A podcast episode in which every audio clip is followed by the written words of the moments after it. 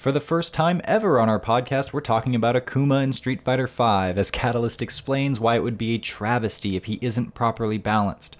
Now, very recently, Capcom showed some footage of what looked like a substantial nerf to the character's bread and butter combo, but this nerf did not come to fruition in Tuesday's update, leaving us to wonder whether Capcom is making basic mistakes or getting into next level hinting plus analysis, reaction, and speculation from the King of Fighters 15 trailer with Majin Shinhan, all on this week's episode of the Event Hubs podcast.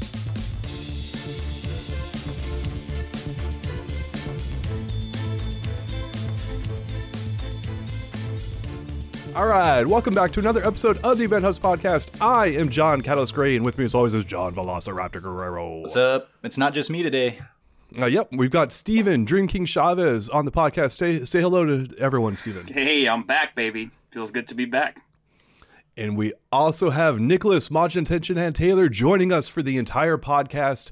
Nick, say hello to the people. Hey everyone! I heard we were talking about KO15 today, so I had to show up, but uh, that's not what we're going to do right now. Oh, yeah. We're going to talk about Akuma. And I, I just want to set the emotional stage. We're going to get into the logic stage of Akuma, but I want to set the emotional stage that I feel about Akuma. And f- that motherfucking piece of dog shit, piece of crap mother. That is a replication of what I sound like when I play ranked online against Akuma, an exact replica. I okay, I got to tell a very quick story here. Dream King was playing Akuma. He normally plays Gil. He's a Gil player. He's a very good Gil player. But he switched over to Akuma and he ran an extra set. I'm like, hey, dude, I'm learning some stuff against Akuma. Would you please run one more set against me as a favor? Mid set, I stun him and I'm about to KO him, and I had almost irresistible temptation to teabag the shit out of him. I was so mad at Akuma, just the fact that he had the gall to select Akuma, even though I asked him to. I almost teabagged him. That's how pissed off this character makes me. The stage is set. Someone take it away from me before wow, I lose our, my our editor really has his work cut out for him today. He's going to earn his money, I'll tell you that. I mean, I'm not even playing Street Fighter 5 anymore, so I don't know what you guys are so mad about. Yeah, Steven, what's it been like to play Akuma? It feels like the veil has been lifted. It feels like I have all kinds of privilege in the world. People are opening doors up for me. People are giving me free coffee. It's pretty amazing. I'm not going to lie. Um, I feel like a scumbag for doing it, and I'm just reveling in that feeling right now because why not? Um, I think he's going to get nerfed pretty soon, and we'll probably talk a little bit more about that because of some developments that happened this week. But uh, yeah, things actually work with that character. Things that shouldn't work work with that character. Um, and I'm still kind of flabbergasted by it. I, I, whenever it happens in an actual match, I'm like, wow, that that worked. That's great. That felt awesome. Like I can't believe things actually work in this game, especially being a Gil player where things don't always work and you Yeah. really got to work hard to set them up and then they still don't work and you're like, well, great. I I guess this is Street Fighter 5. This is my life now. So It- Akuma is the, the the epitome of the easy button that Staples runs. Like if you play Akuma, you literally have it easier than any other character in the game. You have pressed the easy button and you hold it down the entire matchup. And that is bullcrap, and it is a travesty. It would be a complete travesty if Akuma is left intact and but the problem is, and John and I have discussed this on a podcast before, Akuma has so much stuff, we're not even sure Capcom is capable of nerfing him. It, like properly. Like actually they've tried and they can't do it. He's that good. They, can they even be successful in nerfing this guy? All right, we should we should back up a little bit here because the our, our faithful readers know once or twice we have voiced our opinions about Akuma before. They're not all that favorable. What makes this week a little different? Well, John has already sort of gotten into this a little bit with what you were saying. We are considering what's coming down the pike in terms of this next balance patch that, of course, is happening in the winter of 2020, which happens actually in the uh, well, what is it, February of 2021 all of us that went to grade school know that's how dates work. But I, I, unless I get distracted here, um, Akuma is kind of the the main character that many people are looking at in terms of okay, we want to see some substantial nerfs here because if if they don't attend to this character, like John said, it's something of a travesty. Then you're not really doing your job for this game as a service. Um, so that's kind of where we're starting at. And then, um, so John, maybe I want to turn this over to you briefly. To what do you mean exactly when you say it would be a travesty? Like, what would happen if if Akuma is not substantially nerfed in this next patch? Okay, so one of the things I'll immediately go back to is a conversation that Dream King and I had with Combo Fiend. And I'm so happy he's here because he can clarify this with me. And Combo Fiend was talking about Ultra Street Fighter 4. And that is a game that is beloved for its balance overall. Even if you don't like Street Fighter 4, you look at that version of the game and you say, hey, you know what? That balance is really good. I would dare to say that that is the best balanced Street Fighter game of all time. You can make cases for Super Turbo. I played that as well. But considering the, the amount of characters and the variety of playstyles, you can make a case that Ultra Street Fighter 4 is the best balanced Street Fighter game ever. That is a big statement to make. Um, and one of the ways that they got there is Combo Fiend told us he's like, look, one of the main things that we want to do is make it so that whoever the number one character in the game is, it's not clear. It could be Yun, it could be Evil Ryu, it could be a bunch of different characters. And, and, and I'm not saying like, look, there, you know, if you play Evil Ryu versus a Khan, you've got a very clear advantage, right? But they blurred the lines. They made those lines more blurry than they were in the previous versions of the game and that was an important thing. Like Steven, let me turn this back over to you. I know you talked to Peter when when he was telling you about this stuff. Like, what do you remember from that? Yeah, I remember him going into the philosophy for uh, Street Fighter Five, right, and, and talking about how with Street Fighter Five, it's it's so heavily commitment oriented, right? It's like that's the big thing there, and that's why I think with Akuma, like you you have a character who really doesn't have to commit to I don't want to say commit to anything, but virtually nothing. He gets so many. Things. He gets training right. wheels, right? Oh, that didn't work yeah. out. Good thing I have this. well, yeah, exactly, and that's the thing. It's like the game is built upon you need to commit to stuff, and you're going to get punished for making the wrong commitment, right, or making the wrong choice. And then you have a character like Akuma who comes in and he makes the line very clear of this is not balanced. I don't have to worry about committing to stuff because I have so many escape options. I have so many safe buttons. I have buttons that lead into other great buttons that carry you to the corner and I could side switch and I could do whatever I want and I really don't have to worry too much about it. And that's where it's like, well, okay, so if we're looking at that fundamental, this is what the game's built upon, and then you look at Akuma, you're like, well, that he clearly doesn't follow those rules. So I mean, now you see, well, this balance doesn't really work out that well. John, if they were to roll out the balance patch and they they legitimately did nothing to Akuma, or they did far less than you're expecting them to do, what would you do? Would you stop playing Street Fighter Five? Would no, you? No, I'm going to keep playing it, but I'm going to shout it from the freaking rooftops about how bad they screwed it up because that's how passionately we collectively feel as a group about this. And we're not the only ones. People have him absolutely hands down number one. People like Tokido, who plays this freaking character, Punk, Kichipamu, Gamerbee, Luffy, the French fighting game community, plus someone put together an aggregate tier list of 23 top players, including some of the people I mentioned. And guess who was number one on that? Akuma. Well, I need, I need to jump in here though. Uh, yeah, because you saw Sanford Kelly's tweet yesterday saying that Urien and Seth were no one and two in the game. I, I, did not see that, but uh, I, true, we've been got. But that's not what I was going to go for. Because, uh, yeah, you're not wrong. Uh, Akuma's at the top of every tier list. I think anyone would agree that he's a top five, probably top three character. But how is that different from any time since Tokido won Evo with him in 2017. He's been that way the whole time, and he uh, hasn't really gone worse. the big worse. difference is everyone else has gotten worse around him, while he has stayed almost entirely intact. Now he has gotten worse too, but the thing about Akuma is they nerfed three of his things, but he has 50 other things to fall back on. It's like, oh, you nerfed EX Demon Flip? Well, now I've got EX Fireball, which I never had to explore before because why would I? But now I explore it and it's got four frames of recovery on whiff. Yeah. Like imagine a move with four frames of recovery on whiff, and you're just like your mind explodes, and you go, "Why would you leave that in the game?" They're like, "Oh, but it's Akuma. We left dude, it." Dude, I've been playing ST. I'm surprised the moves have any recovery on whiff. Okay. but yeah, well, that's but this is with 30 years of research. Sure, I know sure, you're sure, sure. speaking with tongue in cheek a little bit, but yeah, the expectations have definitely changed. Yeah, and I'm not saying anything of this is wrong like I agree. I think Akuma's pretty crazy. Like I still watch the game a lot. I still watch a lot of streams of it. He's still crazy. I I think he is the best in the game. I'm just saying from Capcom's perspective, looking at their player base, he's been like that for what? Yeah, almost four years now, and nobody's quit the game because of it. Pr- And probably. John just said he'd keep playing even if Yeah. they didn't change him. So you're So, right. Why yeah. would they change him? exactly like from a Capcom perspective.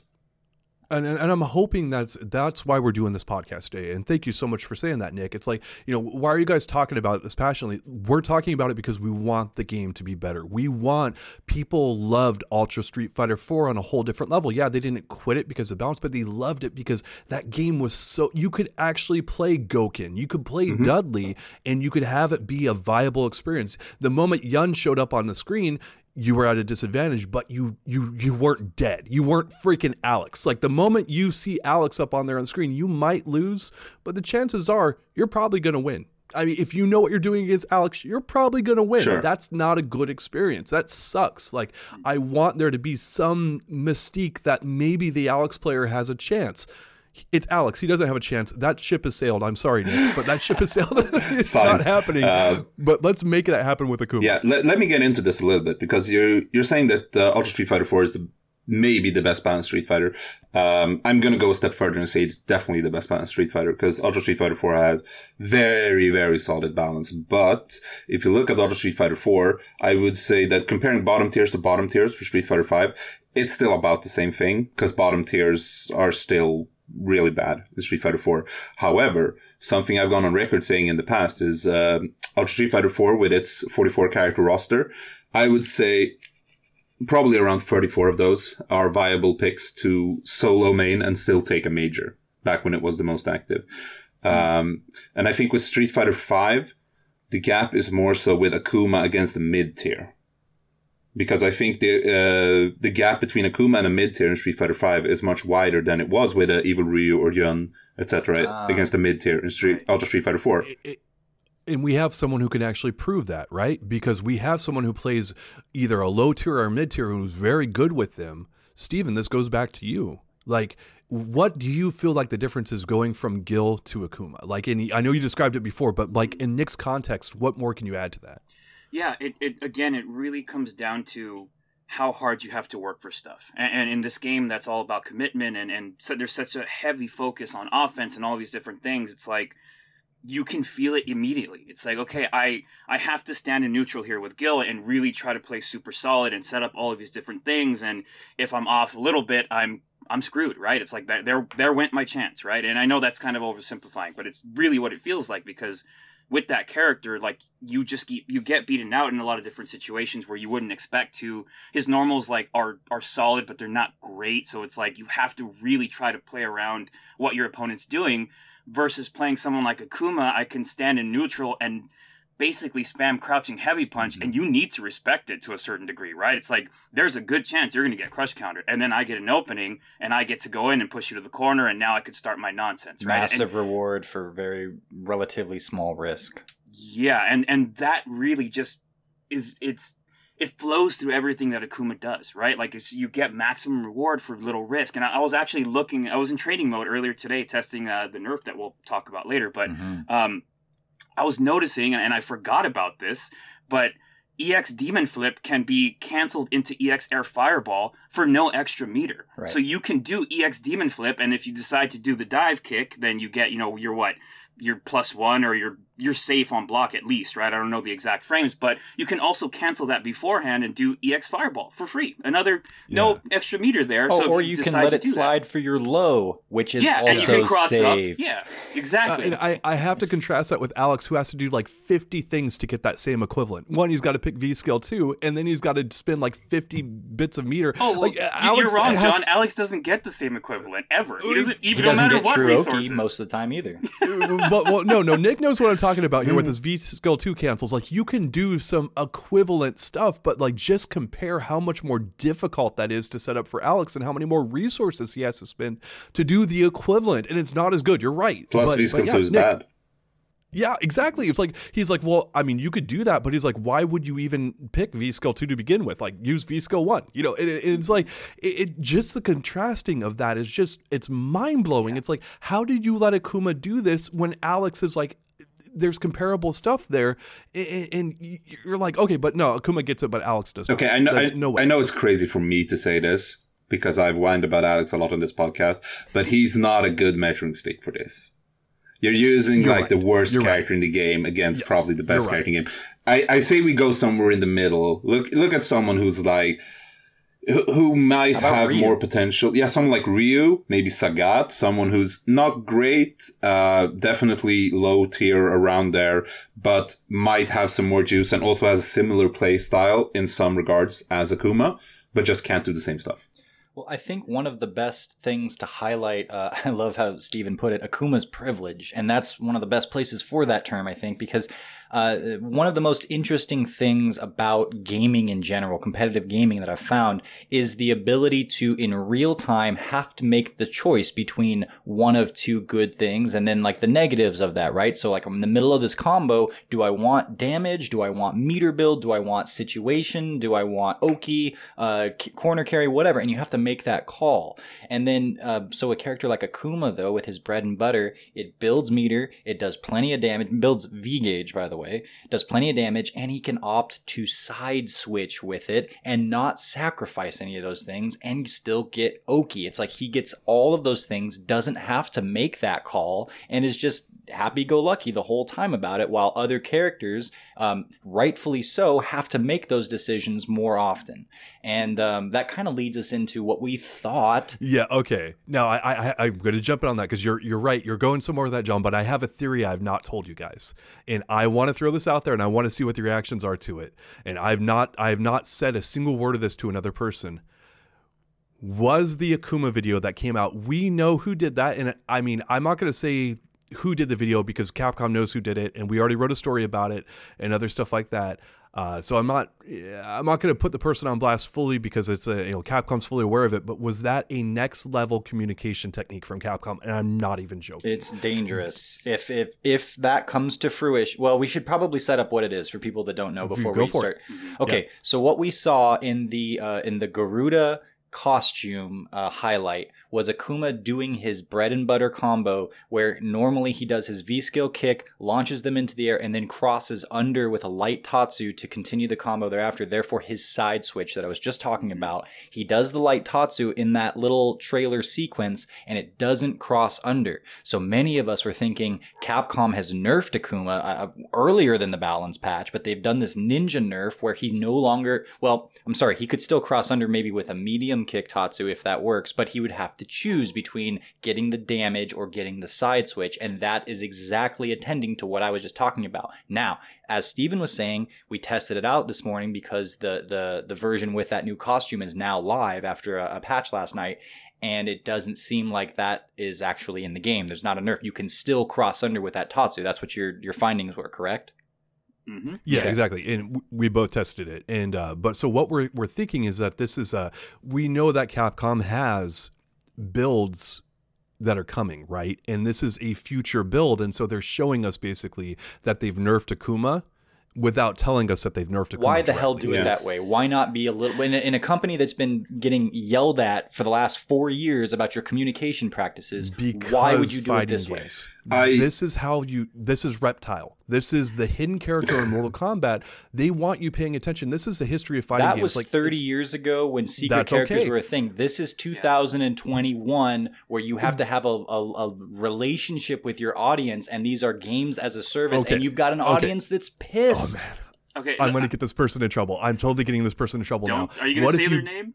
Don't say their name. What if you did not have permission to do that, but you snuck it in there and wondered if people would be paying oh, it's a attention? or not? 'Cause whistleblower? then that's pretty cool. You, you no, no, no. I definitely would not use the word whistleblower. What if you wanted to get that communication out to the community? You cared very much about this. You listen and follow the the complaints about the lack of communication. There's a lot of very high level people at Capcom that understand this stuff and hear it with everything we're saying.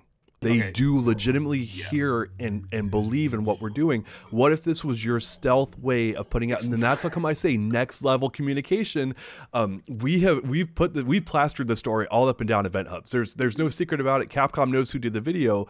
I think this person kind of snuck it in there, and I think it's a smart way of doing it. But- and that's why I called it next level. Wouldn't they just get in possible. trouble now?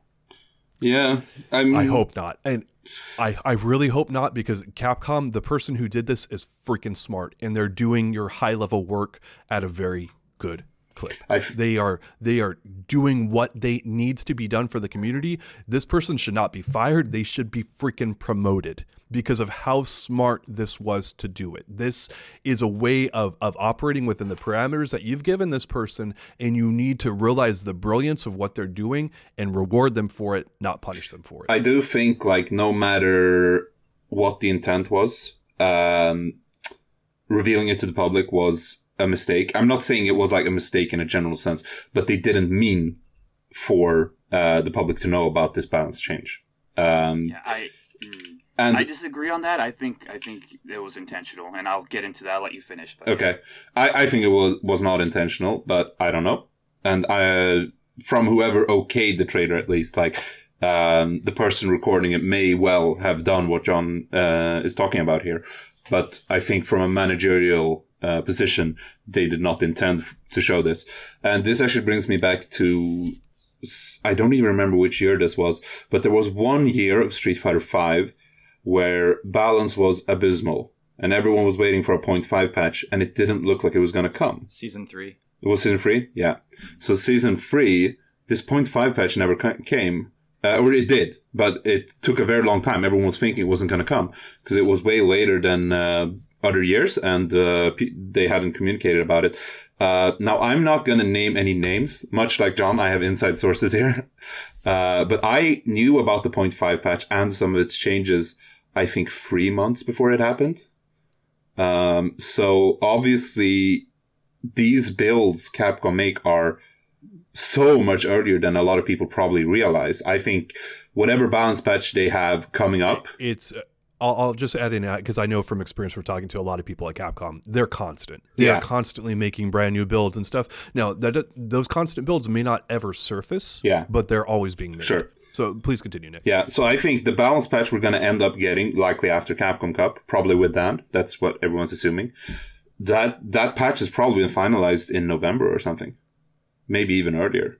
Uh, so you know, if a character kind of makes an upset at Capcom Cup. Uh, the- we have rumors from Australia he's playing Cody. Let's say he bodies everyone and he wins Capcom Cup. I don't think there are going to be any Cody nerfs in this patch. Even if he has some super exploitable crazy thing, because they're not going to know about it until then, and the patch is going to be finalized so much earlier than they I- ever saw that. I mostly I mostly agree with you, Nick, that I think you're you're pretty correct on this, but I do think there there's room for some tweaks in there. But the the evidence is much more in your favor than mine in terms of what we saw with Laura. Right, right. Um, you know, Yeah. and, uh, and it- you are you are correct, but I, I do know from some talking with some people there that they can make some last minute tweaks, and they do. But you're right that it's mostly finalized. Yeah, we did Yes. we did see something like that when MenaRD won Capcom Cup, and Birdie suddenly got some nerfs, which he probably wouldn't have gotten if MenaRD didn't win. Um, so yeah, I think it's a bit of both. But either way, uh, I think it's entirely possible that this was recorded on one of these builds that they're currently using, and they, honest to God, didn't even realize like, oh wait, this build isn't actually live yet. That's the Capcom that I know.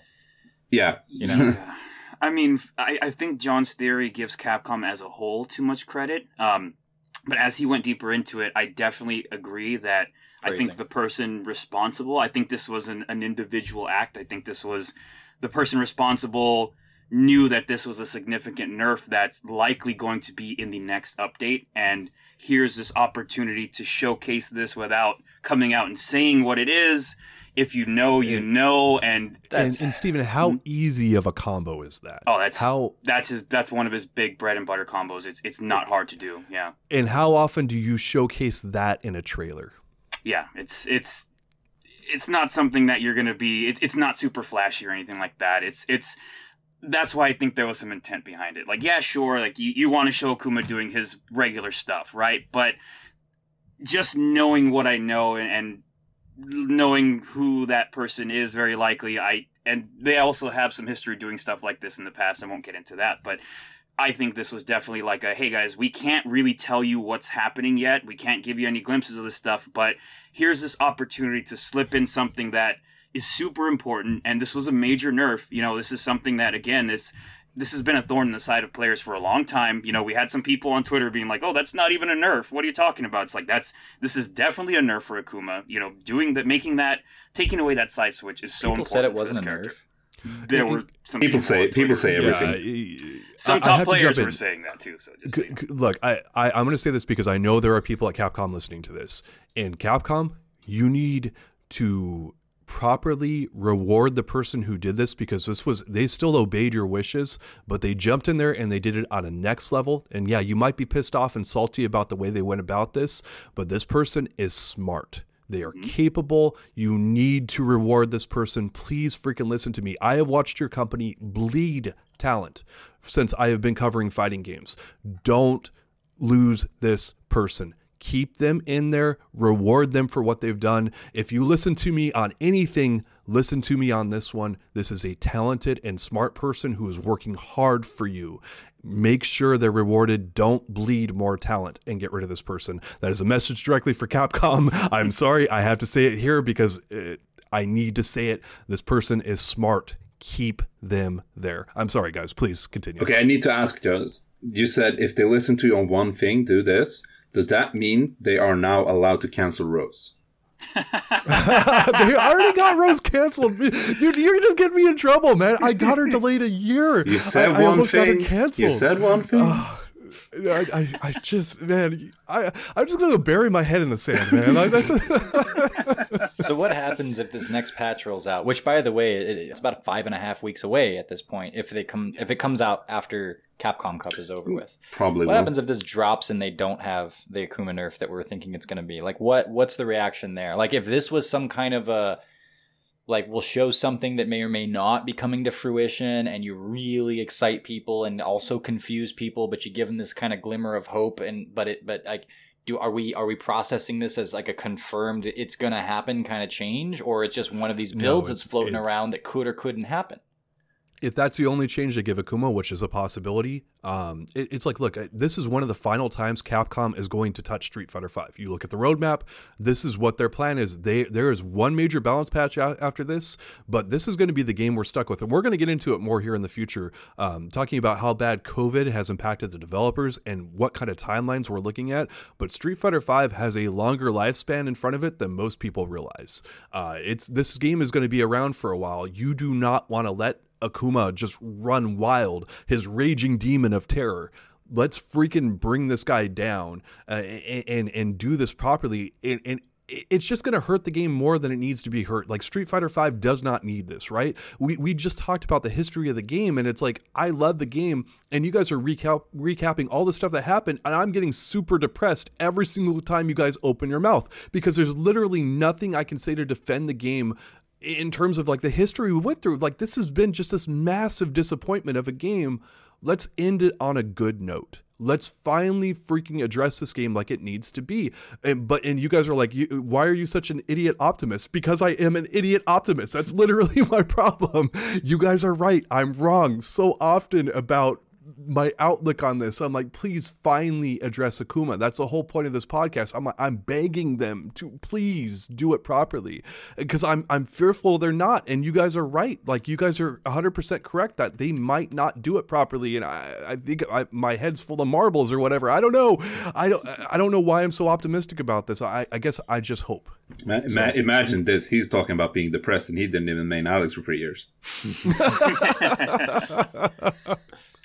uh, yeah, um, I think if if we don't, you know, if we do see the um the next balance update come in and this this uh this nerf isn't in there, I think it's likely that it was a conscious effort to get it to revert it um at this point because I think that again, just kind of going with what we were talking about before, I think that was intentionally shown because that was something like, hey, this is a glimpse of the future, you know, by this person. Um, and if it's not in the next build of the game or you know the next update, I think that there was probably a little bit of like, yeah, we're gonna get that out now. Like, we shouldn't have shown that. That's not right, kind of thing. Which would be a, a bad choice. Again, this is a this is a good nerf for Akuma. This is a very good start.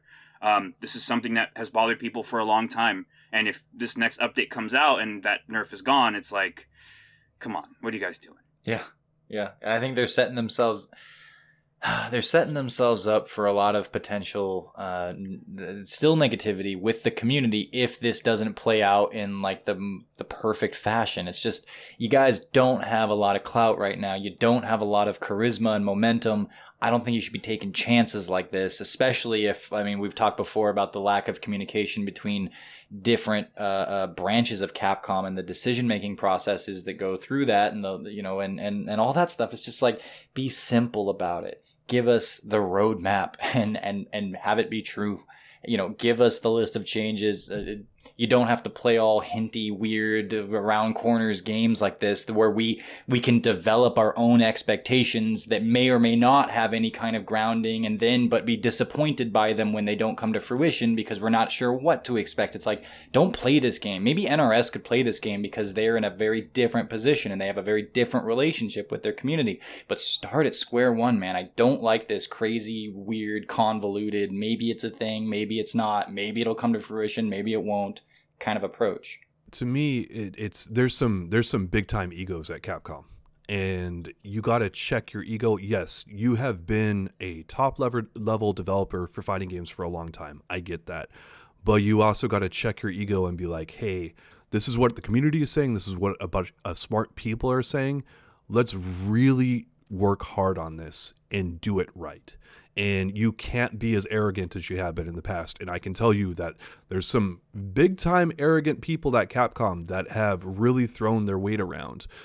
Some of them might be not there anymore. Some of them still are. And and come up with a better approach than what you've done in the past here is, is what I implore these people to do. And it's like this is not for me, this is for the community. This is so when when when you guys talk to me about Street Fighter 5 and you you talk about all the things it did wrong at least this is not one more thing on that freaking list. At least it, it's like, hey, you know what? At least they, they fixed Akuma somewhat. And, and, let me shout them out here because we, we just did an article about this. We talked about five characters that we thought they did a great job with. And I thought that was a really good list you put together, John. Uh, and I personally feel like, and a lot of us were skeptical, and I'll go over to Nick on this one. I felt like they did a pretty good job with Rashid. And Nick, I know that was like one of the, the sore thumbs you, you've had in fighting games. How do you feel like they addressed? Uh, how do you feel like they addressed Rashid? terribly. Why, why are you throwing this over to me? Rashid, no, Rashid mean, is like ninety percent of why I quit the game. Yeah. Holy yeah. But but now from from season four to now in season five, do you feel like they actually legitimately addressed him and made and dialed him back? Nope. Okay. Not at all. So, I think he's awful. Like every complaint you guys have about Akuma, I think goes for Rashid as well. He's terrible. I hate him. And, and, and so Capcom, that's another opinion of someone who who has quit your game almost over this character. Hear that and understand where they're coming from. Check your ego and understand that we don't care about anything. We don't have an agenda in terms of like what characters we want, good or bad. We care about the game being great. That's what we care about here. And this is, I can speak for the entire team. That's what we care about. And we want your game to be great. So hear us here. We don't know everything, but, but understand what we and the community are saying carries weight. Check your ego and understand that's what we're telling you this stuff for. I mean, sure. When you have a community and you can see them giving feedback on everything, you can't listen to everything because not like every opinion is valid but you need to put it in context. You can't listen to every opinion because some people are going you have to try and like sift through what is a legitimate concern and what's just kind of like salt or they haven't even tried to learn the matchup or whatever, you know, all that kind of stuff. Um, and that's where it becomes difficult as a fighting game developer to try and make these changes. Even more so with Capcom that are a uh, Japanese uh, fighting game developer, and a lot of the feedback uh, they take in probably comes from the Japanese community, which may have different uh, views uh, than a lot of us uh, here in the Western area. Uh, so I think that's like a part of it as well, because it's not always the same characters that are seen as problem characters depending on the region. Um, For sure it's a hard and nick you're saying that it's a hard job. And yeah. I, I, don't think any of us you know no one here is saying that this is easy. And i really do think they do brilliant work. And that needs to be said too. Uh, they're very hardworking. They're smart people there. Like i said just uh, i'd like to see a little less ego in some of these choices that they've made. Sure. Um, but on, on that note here, uh, we'll go ahead and wrap this up. But I, I do have to give before we end this a special shout out to put Garuda in Street Fighter Five from our comments.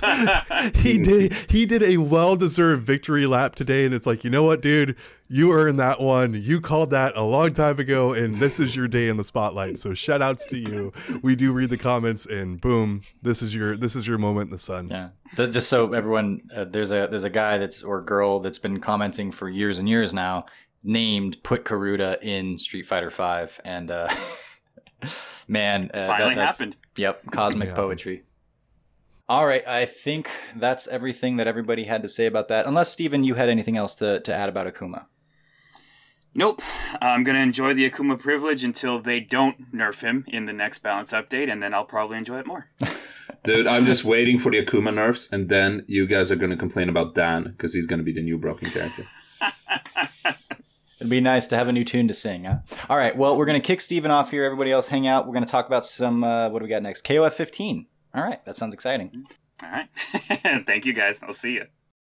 All right, so King of Fighters 15. Now, one of the main facets that everybody immediately gravitated to because of what happened with King of Fighters 14's reveal were the game's graphics. Nick, as an avid fan of the franchise, what did you think about the graphics uh, upon our first viewing here? I think look good. Uh, especially like a big point of contention with the last one, King of Fighters 14, was that everyone thought the graphics were really ugly, and they were doing these absolutely absurd comparisons where they were saying it was PS2 graphics, and I was like, you guys haven't touched a PS2 in 10 years, clearly. Oh, I thought it was PS1. I remember seeing memes of like King of Fighters with a PS1. Like, well, maybe I'm misremembering now, and it's not really. You know, No, the- no, I know the one you're talking about, and it's really funny because it's the Tekken 2 cover, I think, and they have Andy in there, and he seamlessly fits in. Uh, but uh, obviously, that's been that's been using some editing, and they did brush up the graphics afterwards. Uh, obviously, it was not on par with what you'd expect from most uh, PS4 games when it came out. Uh, the graphics were definitely subpar, but it also Everyone had a looked 50 character launch roster. Yeah. Yeah. Yeah, people just looked like they were really sick, and that like the sun doesn't really shine in King of Fighters 14. At least not when it when it first came out. You know, It was Uh, actually and everyone very different between character and character. Unhealthy hair, like all their ends were just grossly split, and there's n- there wasn't much texture to things from Yeah. what I remember. Yeah, but it was a big difference between character to character. Like Andy looked terrible, Mhm. but Iori looked great. There was nothing Oh, wrong I with see. Iori The at Disney characters got special treatment, but the uh, okay. Oh, he went there, man. That's that's hardcore. Um, I, I will mention that for myself because I I look at something like Mortal Kombat 11 and I go, okay, that looks almost next generation. So so when I jumped in and I saw King of Fighters 15's graphics. I was a bit disappointed. I'm not terribly disappointed. This is not King of Fighters 14 where I was outright like, uh, no, no, no. You know, this is, I was like, okay, this is cool. Like, it's good, but it's not great. It doesn't feel next gen to me. But You you were not impressed. Okay. From what I recall, when it came out, everyone was like, "This is good. This is hitting the standard that we were hoping for." It's not the best, but you came out, and I re- well, I'm just talking about my reaction to what you okay said. yeah but not impressed doesn't mean disappointed there, there's a key word there and i'm like I, you're right. I was 100% not impressed. It felt like a game that came out like if these were the graphics for a game like three or four years ago that's kind of what it feels like to me and still does. Like but that's not terrible. I mean i still think street fighter 5 looks like a great game. Like and i mean you can go back there and look at some of the other games and and say that that looks really good but nick it sounds like you you may disagree with that Wait, we're we're gonna let him say Street Fighter Five looks like a great game and just skip over no that. that's why i was going to nick dude i, I want nick to chime in on that On Street Fighter Five, I okay, but here's the thing: I have a lot of criticism of Street Fighter Five, but visuals have never been one of them. Yeah. I think it's overblown. Uh, like Ken's face looks terrible on the character select screen, but it doesn't during matches. Like a lot of the stuff that's uh, bad about Street Fighter Five visually is very situational. It's the same with I hate the Ibuki. clipping.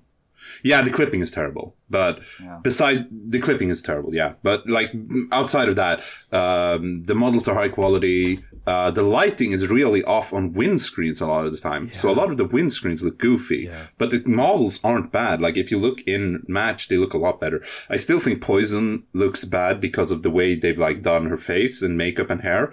But even then, if you compare Poison in mid match to her windscreen, she looks so much better in her match. and some of her costumes are beautiful. Like, um, Yeah. I I know her default like it makes her look a little bit uh like I I love the way Poison looks because I'm really into you know curvy looking women. No, no shock there. And we're going to talk about Mai here in a second. We're going to get back to King of Fighters, but uh, I I know like her um what is it? Her like basically like a mafia outfit or whatever she has. Like she looks. It's a wrestling promoter. Oh no, that one. Yeah, the mafia one. Yeah. Yeah, and I mean, she has some outfits that look fantastic. They don't look good. They look fantastic, and that's a little bit of a Capcom secret sauce there, where the base DLC outfit they give you is not nearly as good as the the, the ones you can buy. Right, the ones you can Yeah. buy, they're like, we're gonna make these really good. Like I, I know the Super That's Bowl how you from do it. Yeah, it's it's a little bit of a secret sauce there, and I don't blame them for doing that. So You know, when it comes to lighting, by the way, I think that's like one of the key things in the difference between 14 and KOF again, 14 and 15 is like, uh, and maybe I'm getting ahead of ourselves, but I think that one of the major uh, improvements is just that they made the lighting that much better. Uh, yeah, I mean, one thing that's pretty important to uh, know about King of Fighters 14, which I did I didn't know until recently, is that the models themselves are really high quality. Because some someone actually extracted the models and uh, started like playing around with lighting and stuff, and they're very very good. So if you look at the King of Fighters 15 trailer, I can almost guarantee you that those are the exact same models that they used for used for 14. They just did different things with them. They had more experience. They understood better what to go for, and I wouldn't They say gave them some nice conditioner, gave Yeah. them some nice lights. Yeah. exactly. I uh, I wouldn't say that um, King of Fighters 15 necessarily has a very unique visual style to it, but much more than King of Fighters 14 did, because 14 didn't really have a style. It was just models on a stage, right? Uh, whereas if you look at their next project, Samurai Shodown, very clearly went for a more Street Fighter 4 esque um, brushes, uh, moving, mm, classical Japanese feel, which fits extremely well with the uh, aesthetic of Samurai Shodown. Uh, obviously, it's more difficult to do something like that with King of Fighters 15 because even if they did, it probably wouldn't mesh as well. But they've done something. They've at least they've made a visual style, even if that style isn't like necessarily popping as like Street Fighter 4 did when it was revealed, and it was like, whoa, what what the hell is this? This is pretty interesting. It's still something. Uh, whereas King of Fighters 14 was more muted in that regard. yeah, and Muted is a good word. Yeah, Nick, Nick, talk a little bit more about the art styles here because we both love Samurai Shodown's graphics. We think it looks fantastic. Like that's one of my favorite looking modern era games. I love the visual style of the new Samurai Shodown, right? And now mm. King of Fighters there I agree with you that it's hard to basically what you told me is it's hard to mesh all the different characters and make the art styles work, right? Can you elaborate a little bit more on that like of the history of the King of Fighters games where the, they've had different art styles and they it kind of, there's a motif going basically, right? Is kind of what you told me. King of Fighters is a very interesting franchise in that it takes its story very seriously, even if nonsensical things often happen in it. And it will follow certain characters. It has different story arcs. So anyone who's played King of Fighters a lot will know that, like, in the beginning, they had Shinkiro, who does this very realistic art. I think everyone's seen it from, if nothing else, from Capcom versus SNK 2, because every character has one of those versions there, that, where it looks, they look very real. Uh, and he was the artist for the whole Orochi saga, which was the early, was it King of Fighters 94 to 98? Well, technically 98 is the Dream Match game, but whatever, that's not really relevant. Um, so in that era, Kyo was the main character. And most people still see Kyo as the main character because he was the original main character, but he hasn't been for a long time. Uh, and then, uh, so the art was pretty realistic then, but also that was an earlier style of Shinkiro, so it was kind of like 90s aesthetic. It was pretty, it was a lot like movie posters from the 80s. Uh, which was very popular in the early 90s, which was when these games were coming out. Uh, then when they moved over to the Nest saga, where K-Dash is the new protagonist, um, they switched artists. Uh, I think Shinkiro was actually the main artist in like uh, 99, maybe one more game, but they went a much more absurdist style. I think it's KOF 2002, where if you look at the art, uh, like Orochi Iori looks like one of these, like he almost looks like a modern rendition of the, uh, oh, what's that famous painting? Um, it's called Skriet in Swedish. Uh, it's like this person just uh, with their hands on their cheeks and like doing a menacing Scream? yell. The scream, yes. Uh, Orochi Iori almost looks like a demonic rendition of that. And uh, you have Yamazaki and he looks like an ogre or something. Like it's very absurdist. Uh, which fit more with the style that was going on than with the Nest saga, where there was a lot of like story wise bodily experimentation and such with clones and everything. And then uh, they went on to the Ash Crimson saga, where Ash was the main character, very androgynous character, and they went full anime. Like it's ridiculous how anime the art style is uh, during that era. And you can like it, when you look at each of these eras, you can also see this kind of reflected in the characters that show up. Because if you look at the early King of Fighters, the characters are quite grounded. They're characters you can expect to see in a martial arts or action movie. A lot of them. So Nick, how how do you think that what do you think SNK was going for with King of Fighters 15 like the art style? How would you describe it like you described the past games? I think it's kind of like a modern rendition of cell shading in that they want their 3D games to look like a 2D game, but not entirely. Mm-hmm. I think it's kind of their take on the kind of Arc Sys formula we have now, but they don't want to copy them. Right. They want to do their own thing of it. And that's kind of what it looks like to me. Uh, and they're obviously going to combine a lot of characters from the different eras as well as uh, the new characters. We have Shunei confirmed. He was the main character in 14. He's still the main character in 15. Um, and I don't know what to make of his design. Like, I think I'm, I'm kind of neutral on him as a character, but the dude has like headphones. He has a jacket he isn't even wearing. He has it like a cape or something. Uh, and he has a tie. Like, he's all over the place. Uh, so I'm like, I don't know what style would really mesh with this character. And even if you find a style that meshes with him, how are you going to make that style mesh with someone like Kyo, who's a much more grounded character, or Mai, who's just like a lewd ninja? Yeah. You know? Yeah. Yeah, he looks like a rebellious teenager that's just trying to do things like wrong, or like in Big Daddy when the when Adam Sandler lets his kid dress himself, right, and name himself and stuff. It's just this hodgepodge of stuff, uh, and and you're right though. I'm like, what is this exactly? It's like, oh, I'm gonna go to school, but I'm also gonna ditch school, and and Yeah. uh, I don't know. It's, and I'm going to go to the office because I got a tie. It, I I wanted to on on this character since we're we're talking about one of my notes here because I'm not as familiar with the KOF series and, and franchise and such. Uh, is that I, I noticed in doing some of my research that indeed the protagonists, the main characters, tend to change, and I thought that was interesting because especially coming from a Street Fighter background, when they did that in Third Strike, and it's not the only reason that it didn't work out in Third Strike. It, there there were other factors here, but like it wasn't exactly received all that well, and I was wondering like is this something that one I, evidently it's okay to do because they've been doing it for a long time but is this modern character shunai how do you say it shunai shunai Shunai. Shune. I don't know if that's the correct pronunciation, but it's what I've heard. hmm all right i'm gonna call him shuni uh, since this guy is is you know he, he was introduced in 14 as the main protagonist and now he's back in 15 is that digestible or is that even a thing that people worry about or is that totally fine I he didn't exactly light the world on fire in 14. Um, but neither did Ash when Ash was introduced. Ash was actually fairly controversial because Kyo was very popular when he was introduced. hmm Uh, when when KOF started existing, and then when they switched to K Dash, I mean K Dash is like the epitome of cool. So everyone really loved him as well. The Dude throws his sunglasses at you for a super and then grabs them again after he beats you. It's like it's pretty cool.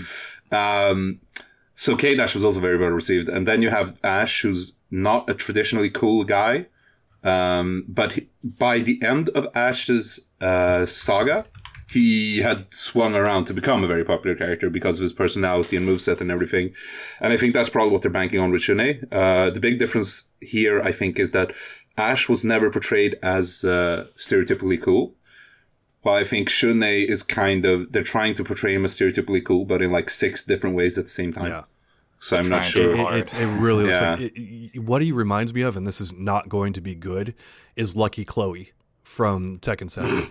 And I love Oh, Lucky yeah. Chloe. Yeah, and, and look, I I like uh, like the Lucky Chloe story. I love this because Nick was like, I was really into Lucky Chloe, and but Harada, like I played his uh his, the ending, and I I got to see it, and she's just she's awful. She's this horrible person, and it's like I wanted to get into her and other stuff, and uh, and so Nick telling this stuff, Nick will go off on tangents sometimes, and they're like the best freaking thing. It's like one of the best parts of working on Event Hubs is hearing Nick go off about something he loves. Um, and uh, so anyway, I'm stealing your thunder here. My apologies, Nick, but he does remind me of Lucky Oh. Chloe. He, well, he's got headphones for no apparent reason, and she, and so does she, and then she's got the ears. But then she also has basically like a kind of a jacket, sort of just thrown over the shoulders kind of look with her. Now I was gonna say goofy, but different looking cat furry arm things. And I don't know. I can see where you're coming from as far as the the similarities in their seemingly hodgepodge thrown together attire. But at least she's wearing her jacket. Shunei just kind of has It's it true. draped over his shoulders. I I see that Ed costume all the way, and that, that's my that's my special move is to tie things back to Street Fighter Five, by the way. But I see that Ed costume and I hate it, and I always have. I'm like, wear it or don't, but like make a decision with your life. so I, have I've given SNK a lot of crap here, like in terms of like a good amount of crap, like on some of the stuff I I don't agree with at all. But I do want to talk about something I do agree with a lot of all things. Um, SNK's audience is very passionate and very dedicated. And so it's important that you appeal to them, right? Like most of the SNK games aren't going to cross over and hit mainstream gamers and the masses and like sell 50 billion copies like we've seen with other fighting games. That's that's not what they're trying to do. Uh, they've done a brilliant job with what they have. Uh, we've talked about them being the the kings of crossover, and they are. They are the best fighting game company for crossover ties around period. And it's not even close there's not even a close second to them. They are hands down number one. And i respect the hell out of what they've done with what they have. They they know what they are and they market to it. And speaking on that, I have to talk about Mai because, uh, and I really wish we had our YouTube show going right now because we would get like 5 million hits on this if we put Mai in the, the, the thumbnail because of how good she looks, relatively speaking, here in the new King of Fighters 15 and, and I want to say this that that I'm so happy the developers did not cater to the cancel culture people that are out there, right?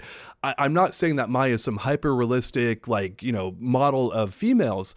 She's a bit of a caricature of that type of woman, but she's a woman who's very in touch with her sexual side and and that actually reminds me of something in the community. That's a, this is a little bit of a stretch, but you know it's it's it's there. It's Fudo's wife, uh, Yuka is her name, and she's a model, and she actually lists this here on on her Twitter profile, but it's also in Japanese, so bear with me. But she's a butt model, like that's what she lists there. So I don't know if that's a you know a little bit lost in translation. Uh, I couldn't look at that well, page for gravure, right? Yeah, yeah. I couldn't look at that page for too long because my wife is around, and that would be a problem. so I had to kind of glance at it and be like, I'm looking at this for work purposes, and that excuse does not hold up for long.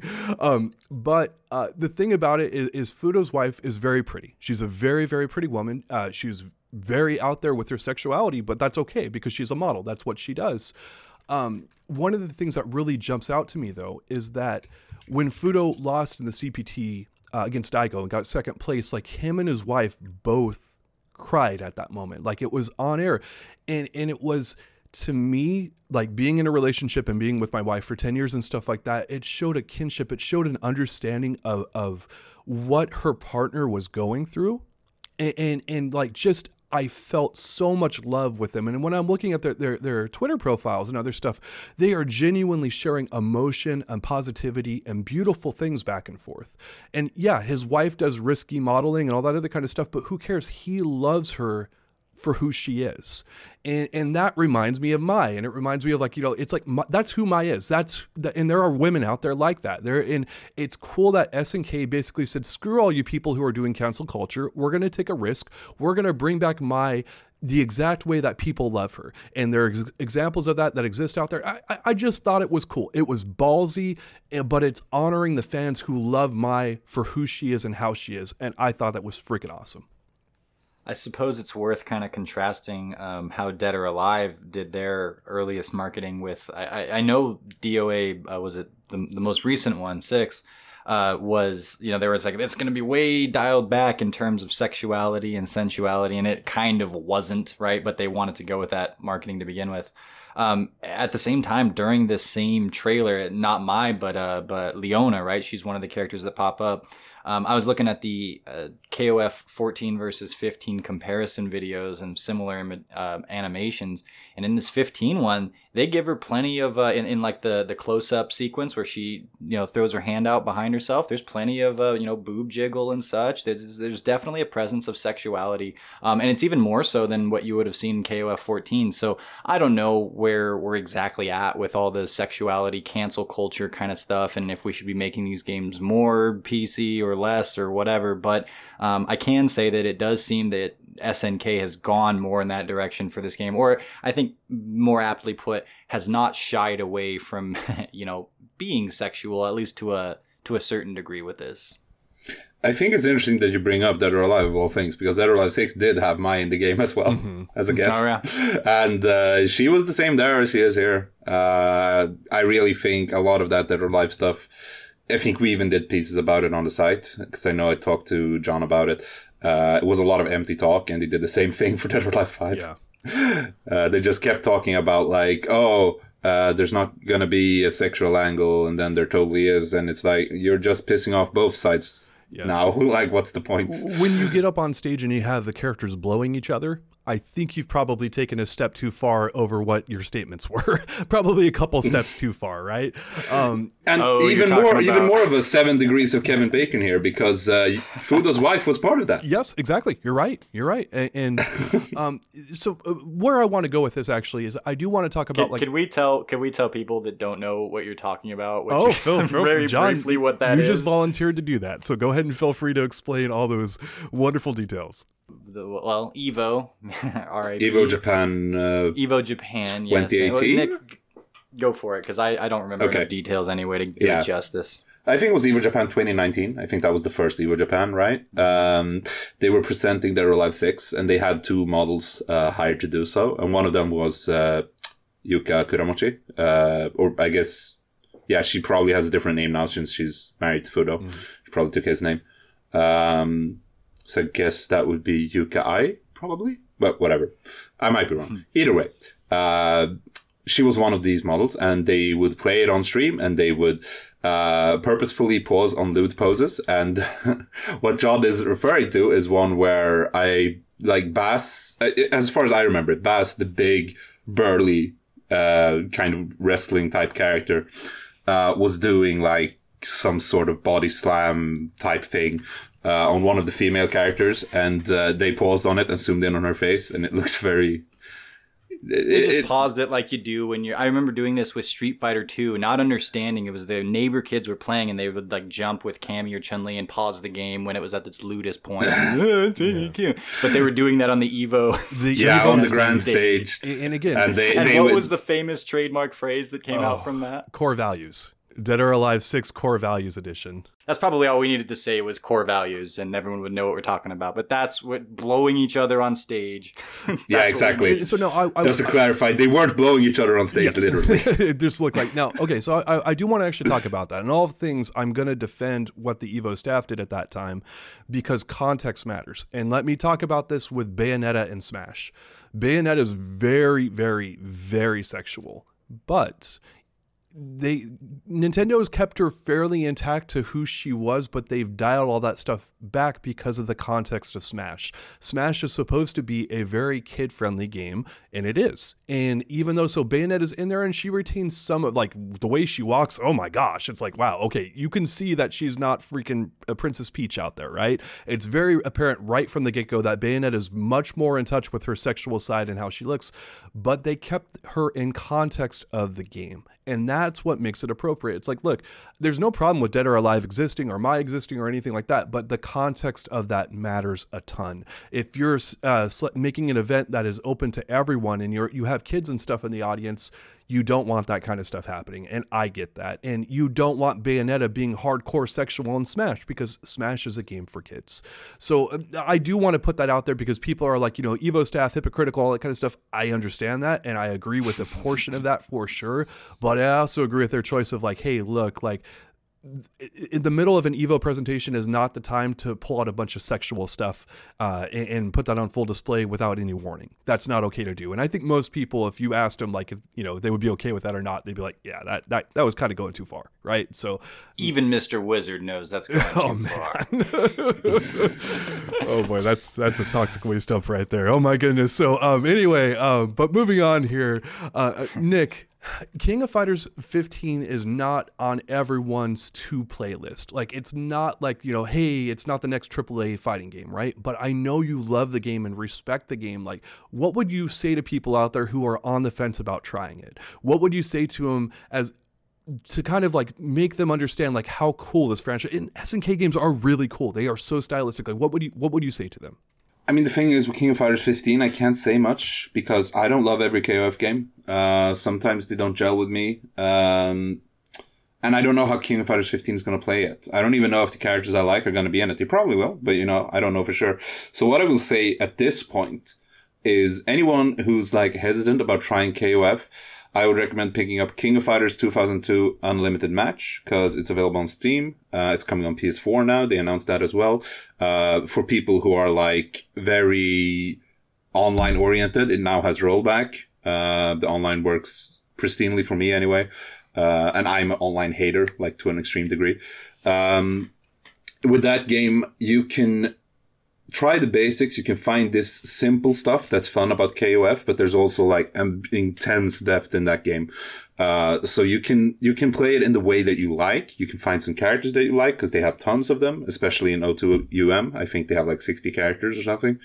Uh, try it out, give it a shot, and you know if you can play O2 UM and say, "Nah, this isn't any fun," even after giving it an honest shot, then KOF might not be for you. And Nick, how much does it cost right now? Because I, I know that's one of the big selling points on this. How how cheap is it?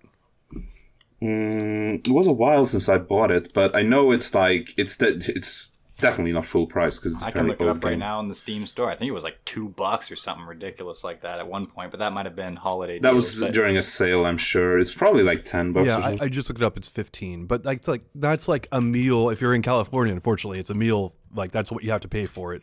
Um, uh, Steven and I, like, uh, John is in Arizona, and he's like, you have to pay fifteen bucks for a meal. I'm like, yeah, dude, our minimum wage goes up every other month. That's how it works here. I mean, I used to live there. I, I just it's been long enough that I forgot that you have to fork out twenty bucks to park somewhere. Oh, my gosh. And that's before you Yeah. get the ticket that you're going to get anyway.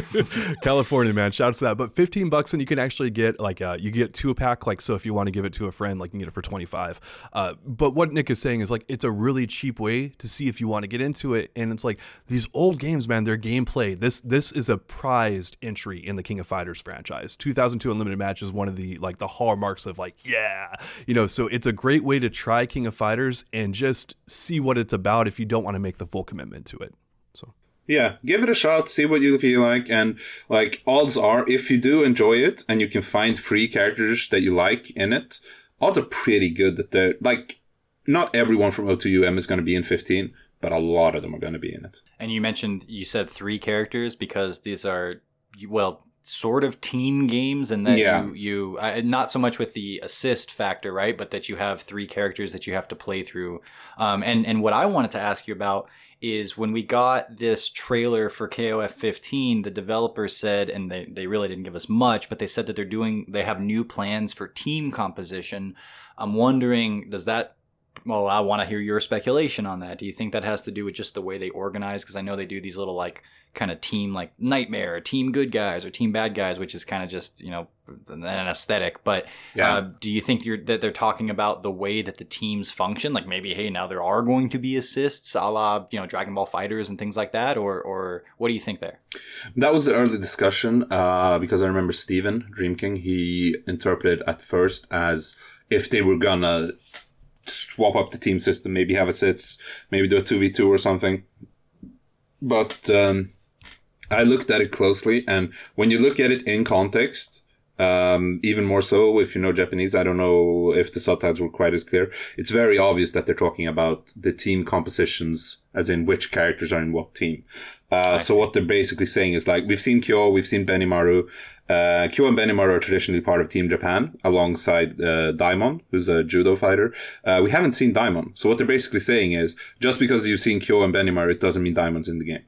Oh, I see. So they're also playing that, which which has very much become like a what kind of hints do we have if Gil gets a uh, or if Urien gets a Gil costume? Yeah. Then does that disconfirm? Uh, uh, you know, Gil for the game later, things like Yeah. that, speculations, and this is an even more obvious one because of the way they've done that before. Okay, well, hey, that lays that to rest because I bet there are a lot of people that are wondering what do they mean by that, and is it mean they're going to change up the actual mechanic, or is it just more of an aesthetic thing? So, Yeah, I really think it's all about like the story-wise teams, and uh, it's interesting because if you look at what we have confirmed so far, we've seen Kyo, Benimaru, Shunei, and then we've seen Leona, K Dash, and Mai.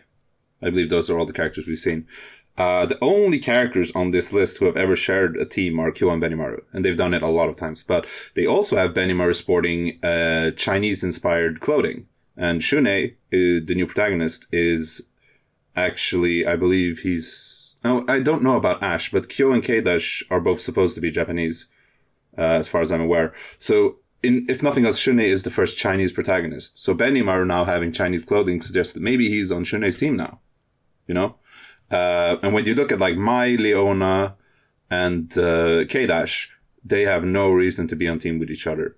Uh, So I think they introduced a bunch of characters they know are popular, but they also stressed like, because if you see Mai, you're probably going to naturally assume that her most regular teammates, uh, King and Yuri, are naturally going to be in the game. And they're kind of like, yeah, don't expect that because teams are going to be different. We don't know for sure. Like just because K Dash is here, that doesn't mean Kula and Maxim are going to come. And we're in an age of DLC now. So I think what they're going to do is they're going to have some really wacky team combinations, and then they're going to save some very popular characters for early DLC because that's kind of how you do it these days. Yeah. So a character like Kula Diamond, a character like Iori Yagami, these sort of mainstays that people love and are on all the KOF branding. Don't be surprised if they're not in the game at launch because they're gonna save some of the big hitters for DLC. Yeah, it's it's Sure. a day and age, and but uh, you know, uh, please, uh, game companies out there, uh, you know, listening to this, remember what Smash did as well. You know, and, and how many sales Yeah. Ultimate has generated. Don't do that too much because we need a really good launch roster to work with. We need it. And, Yeah. and, you know, Marvel vs. Capcom Infinite keeps being brought up here as a joke, unfortunately. Well, don't forget about that lesson and don't screw over the people paying 60 bucks for your game. We need a great launch roster. I think we're in a good position there with SNK because uh, KOF 14 uh, was their first uh, journey into 3D. Really, the proper journey into 3D. They've done some spin-off titles before, but it was their first like main 3D project, and they still managed to pump out 50 characters at launch. And like I said before, those models are pretty high quality. The models we're seeing now in 15 are probably the same models, uh, which would uh, suggest that any character who was part of 14's roster, which eventually grew to 58 after DLC, have a very good chance of being in 15 because they're less work than brand new ones or like characters that haven't transitioned to 3D.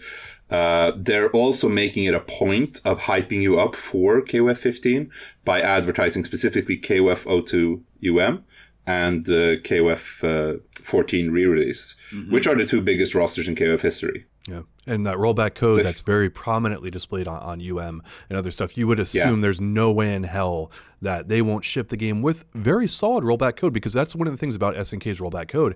Uh, Nick, you speak about this a lot. You're like, it's rollback code, but is it good rollback code? Yeah. That's a, Exactly. Rollback doesn't mean good. yeah. And, and there's a big difference here, but but I know that SNK's games in recent times have been praised for the rollback code. It's not just rollback; it's good rollback. So Yeah. I haven't played against that many people in O2UM because I'm not that much of an online player. Uh, so the person I mainly played against, I've had good connections with in delay-based games as well. So I'm not the best judge here. But like you're saying, like a lot of diff- other people have been playing them. They've been playing uh, Garou, got rollback recently. Then playing Samurai Shodown 5 Special, and they've been playing KOF 02 uh, UM. All of these have rollback. All of these uh, uh, seem to have almost zero complaints. Like everyone seems to be like, "Oh, this netcode is fantastic." Uh, the only caveat here is that those are still old, older games. Um, it's easier to retrofit something in uh, to an older game. Uh, with KOF 15, they wouldn't have to retrofit because obviously it's a new game. They could build it with that in mind. But we don't know how long KOF 15 has been development. We don't know their exact approach, and they haven't explicitly said that KOF 15 will have rollback. Though I think it's fair to assume it probably will. I'd be mind blown if they don't have it. Like after what they've done here, which is great. You know, that's what I have. I've really put people on blast for not doing that in this day and age. It's unacceptable, and, and I would I would light SNK up so hardcore on our, on our front page of event hubs that they don't do that, and they deserve it. But that's I'm also confident that. I'm pretty darn confident. I I, I don't want to speak in absolutes because oh my goodness, I'll get myself in trouble. But I, I would just and be you'd be a shocked. Sith. Yeah, there you go. You'd You Sith. knew where I was going, but uh, uh, only Sith lords deal in absolutes. Which, Gosh. you know, yeah, Exactly. Those dicks. Yeah. Uh, Yeah, Nick, I was uh, I've I haven't been listening. I've been thinking more about what kind of team comps they could do for their their new uh, whatever they're doing with it. And I'm thinking like team core values would be a cool team to put together. Team oppressive patriarchy to get a little modern here. You could have like Geese and Rugal. I don't know who the third person on that team would be, but I think that would be cool. I think we should start to uh, you know for next week generate a couple of uh, cool team comps that would be fun for more modern times and send them off to SNK. Dude, I'm all about it. I mean, if you're go- if you're gonna have an oppressive patriarchy team, how could you not put Mr. Big? Oh yeah, on yeah, yeah. There you go. See, well, that's why you're here. It's because I'm gonna you come up with the basics. You're gonna fill it in. We're gonna, we got it. We're, next week, guys, be ready for our super non-offensive team compositions Yeah. for uh, KOF 15. Uh, one more thing I kind of need to address as well regarding KOF 15, uh, which was interesting when they unveiled the game. They did not comment what it's being released for. Because I did a speculation piece a while back Mm. that the reason KOF 15 has been off the radar for so long, despite being announced a long time ago, was that I theorized that they had switched mid development to next gen consoles or next gen hardware. Uh, there has been no such confirmation. Uh, they deliberately avoided saying anything about what platforms it's coming to. So at this point, I'm kind of expecting it more to be. They did say it's coming 2021, Yeah. so it's coming this And, year. and when they said that, by the way, I mean, I, I was listening to them. well, I was I was reading the the translation, so it's hard to Yeah. look into anything and try to like, oh, the subtext here was this. Uh, but it, to me, my reaction to that was it was almost like. And by the way, it's coming out in 2021, as if people didn't already expect that, and it felt like that should be kind of an expectation. And they were talking about it as like we're we're gonna get it by 2021, so it's like maybe it's late 2021, and maybe they're still sort of playing catch up, and that's understandable. It's Corona times and all that stuff. So um, yeah, that that stuff's really kind of up in the air. And but my guess would be is for they're probably gonna have a port for the for the previous gens, but I think they'd be aiming for for next gen PS5 and uh, the new Xbox and such. Yeah, I'm thinking it's going to be like Strive, which is a cross-gen title. Uh, so it's going to be really probably mostly developed for current gen hardware, and then also be on next gen as well when it comes. Um, that's my assumption. Uh, I also think looking at past SNK titles in recent years, or like their most recent installments, uh, they were both summer titles. King of Fighters 14 came out in August of 2016 and uh, Samurai Shodown came out in June of uh, 2019. Yeah. So they probably were aiming for a summer release, but like you said, with COVID, it might have been delayed, etc. We don't know. Uh, so I think their plan was probably summer, but whether that plan holds or not, I guess we'll see. Yeah, it's um this is actually a really good time to release a brand new fighting game because COVID has derailed almost everyone's plans. And if you can get a brand new fighting game out there, and it, there's there's going to be a, a hungry audience for a brand new fighting game, is what I'm basically saying. So Yeah. uh, we'll see what happens. I, and I know we're going to talk about that a lot more here in the near future. But uh, but Nick, thank you so much for joining us and imparting the the awesome knowledge that you have. Uh, it's great to talk about this stuff. Like we usually focus on Capcom stuff, as you know, but we when a major announcement happens, we want to get this stuff in here, and, and we always turn to you for this kind of things because you're great at it. So thank you so much for joining us. Thanks for having me. It's always a pleasure to be on. All right, y'all. That's going to wrap us up for this week of the Event Hubs podcast. Once again, thank you so much for listening, and we'll be back with you soon. Playground Loop.